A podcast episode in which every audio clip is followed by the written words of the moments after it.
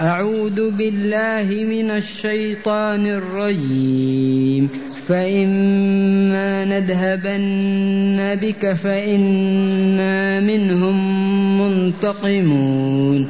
أو نرينك الذي وعدناهم فإنا عليهم مقتدرون. فاستمسك بالذي أوحي إليك إنك على صراط مستقيم وإنه لذكر لك ولقومك وسوف تسألون واسأل من أرسلنا من قبلك من رسلنا أجعلنا من دون الرحمن آلهة يعبدون أحسنت. معاشر المستمعين والمستمعات من المؤمنين والمؤمنات. قول ربنا جل ذكره فإما نذهبن بك فإنا منهم منتقمون. أو نرينك الذي وعدناهم فإنا عليهم مقتدرون. قوله جل ذكره فإما نذهبن أي إن نذهبك من مكة ونخرجك منها. فإنهم أخرجوك منها وآذوك وقتلوك فإنا منهم منتقمون فسوف ننتقم منهم. فإما نذهبن بك أي من مكة يا رسولنا بواسطتهم حيث آذوك وأضروك أو حاولوا قتلك وأخرجوك فإنا ننتقم منهم. ولكن الله شاء خرج رسوله من مكة بدون ما اضطرار لذلك. خرج بنفسه من مكة. لكن لو أخرجوه أو قتلوه لكان الله عز وجل ينتقم منهم. ومع هذا فقد انتقم الله من أولئك الطغاة الجبابرة في مكة فقتلوا عن آخرهم في غزوة بدر. وتحقق ما ذكر تعالى انتقم منهم وكل أولئك المتشددون الطغاة الذين آذوا رسول الله أهلكهم الله وماتوا على الكفر في بدر حتى لا يسعدوا ولا يدخلوا الجنة. وقوله أو نرينك الذي وعد وعد أو نرينك الذي وعدناهم فإنا عليهم مقتدرون. أو نرينك يا رسولنا الذي وعدناهم بهزيمتهم وإهلاكهم فإنا مقتدرون على ذلك. كما قلت لكم وقد أهلكهم الله في بدر. فإنا عليهم قادرون مقتدرون. ثم قال تعالى إذا بعد هذا فاستمسك بالذي أوحي إليك. فاستمسك يا رسولنا بمعنى شدد التمسك بما أوحينا إليك من توحيد الله عز وجل وعبادته وحده دون ما سواه وطاعته عز وجل فيما يأمر به وفيما ينهى عنه. وأمته تابعة له. فما من مؤمن إلا وهو مأمور بأن يستمسك بالذي أوحي إلى رسول الله صلى الله عليه وسلم. ألا وهو القرآن الكريم الحاوي للشريعة بكاملها. عقائد وعبادات وأحكام وآداب وأخلاق. هذا أمر الله لرسوله. بعدما طمأنه على أنهم لن يضروه ولو ضروه بأي ضرر لانتقم الله منهم وهو على ذلك قدير. أمره بأن يستمسك بالقرآن الكريم. إذ قوله بالذي أوحي إليك الذي أوحي إلى رسولنا هو القرآن العظيم. أوحاه الله إليه. فكان جبريل يأتي بالعشر آيات بالعشرين آية بالآية حتى اكتمل الكتاب في ظرف ثلاث وعشرين سنة.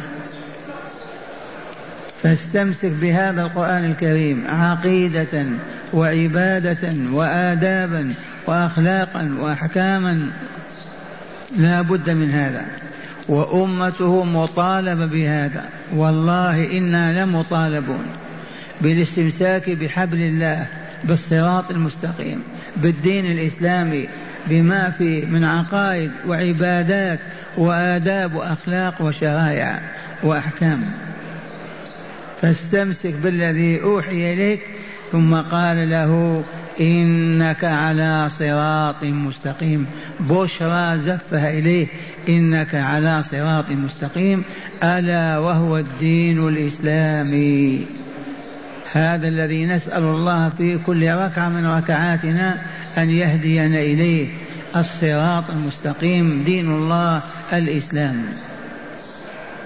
إنك على صراط مستقيم فهي بشرى لرسول الله صلى الله عليه وسلم وأنه على الحق. وأنه على الطريق المنجي المسعد بفضل الله ورحمته. فاستمسك بالذي أوحي إليك إنك على صراط مستقيم. لو كنت تعيش على باطل أو خرافة أو ضلالة كما يعيش اليهود والنصارى لك أن تأسف وتكرب وتحزن. أما وأنك تعيش على صراط مستقيم. بالذي أوحي إليك من كتاب الله وما فيه من عبادات وعقائد وآداب وأخلاق. ثم قال تعالى وإنه أي القرآن الكريم لذكر لك ولقومك. ومعنى ذكر لك أي شرف لك وشرف لقومك. ولا أقول قومه هم قريش فقط كل من شهد أن لا إله إلا الله وأن محمدا رسول الله وعبد الله تعالى بما شرع من عباداته إلا وهو من قوم محمد صلى الله عليه وسلم. والقرآن شرف له. وإنه أي القرآن الكريم لذكر لك أي شرف. رفع قيمتك وأعلى قدرك إلى مقام ما يصله غيره وذكر لقومك وقومك عزوا وكملوا وسعدوا بالقرآن الكريم. لولا القرآن ما كان لقومه شرف أبدا لكن بالقرآن شرفوا وعظموا وكملوا وسادوا. وإنه لذكر لك يا رسولنا ولقومك. قد قلت لكم لا نحصر القوم في قريش. قوم الرسول من بعث إليهم وفيهم وآمنوا به واتبعوا ما جاء به فهم قومه القرآن شرف لهم. وإنه لذكر لك ولقومك. ثم قال تعالى وسوف تسألون. عرفنا الأمة مع هلان وسوف يسألكم ربكم يوم القيامة عما فرطتم في كتابه. وسوف تسألون عن هذا القرآن العظيم عن هذا الشرف. كيف أضعتموه وحولتموه على الموتى وعطلتم أحكام الله فيه؟ ولا تحكمون القرآن ولا تطبقونه لا في حلال ولا في حرام لا في دماء ولا في حدود ولا ولا ولا. والله لنسألها عن هذا يوم القيامة. وسوف تسألون يوم القيامة. ما دام القرآن شرف لرسولنا وشرف لنا لما نفرط فيه يجب أن نحفظ آيه ويجب أن نؤمن بما فيه وأن نطبق أحكامه وآدابه وأخلاقه لأنه شرفنا وبه شرفنا وكمنا فإذا أعرضنا عنه هبطنا. وسبحان الله. علم الله أن هذه الأمة ستهبط وستتخلى عن القرآن وتبعد عنه. فقال وسوف تسألون عن تفريطكم وإضاعتكم لكتاب الله وعدم تطبيقكم لشرع الله فيه. لطيفة هذه وتحلف عليها بالله. وإنه لذكر لك ولقومك نعم شرف لك ولقومك. لكن إن أنتم تلوتموه مؤمنين به طبقتم شرائع الله التي يحويها عبادة التي بينها وإلا فسوف تسألون إنتم أضعتموه وقد أضعنا القرآن الكريم من قرون وسوف يسألون الله عن ذلك. هكذا يقول تعالى وإنه أي القرآن العظيم لذكر أي لا شرف لك يا رسولنا وشرف لقومك أيضا. وسوف تسألون عباد الله عن هذا القرآن الكريم. هل حفظتم آيه هل طبقتم أحكامه؟ هل اجتمعتم على دراسته؟ هل هل أسئلة؟ والجواب معلوم. سبحان الله. ثم قال تعالى واسأل من أرسلنا من قبلك من رسلنا. أجعلنا من دون الرحمن آلهة يعبدون؟ يقول تعالى لرسوله صلى الله عليه وسلم يا رسولنا اسأل من أرسلنا من قبلك من رسلنا. لو قال واسأل من أرسلنا قبلك قال من قبلك من رسلنا. هنا فسرت الآية بوجهين. الوجه الأول الذي هو الصواب والمراد أن يسأل من آمن من اليهود ومن آمن من النصارى. الذين دخلوا في الإسلام من اليهود ومن النصارى يسألهم هل الله عز وجل أذن لعباده أن يعبدوا معه غيره؟ اسأل أهل الكتاب. اسأل من أرسلنا من قبلك أجعلنا من دون الرحمن آلهة يعبدون؟ والله ما كان وما جعل ذلك. إذا فالرسول الكريم من يسأل؟ يسأل المؤمنين من أهل الكتاب من اليهود والنصارى. هل في التوراة فيه جواز عبادة غير الله؟ هل في الإنجيل فيه إذن بعبادة غير الله؟ الجواب لا لا أبدا. ووجه آخر مشرق أيضا أن الرسول جمع الله له في بيت المقدس سبعين نبيا وسألهم عن هذه الحقيقة. فأجابوا بأن الله عز وجل لم يجعل لعباده آلهة يعبدونه معه أبدا. من عهد آدم إلى عيسى عليه السلام. وسل واسأل من أرسلنا من قبلك من رسلنا عن ماذا؟ أجعلنا نحن رب العزة والجلال والكمال من دوننا إذ الله هو الرحمن آلهة يعبدون. أصناما أو تماثيل أو رجال أو نساء أو شهوات أو دنيا. ما جعل الله أبدا.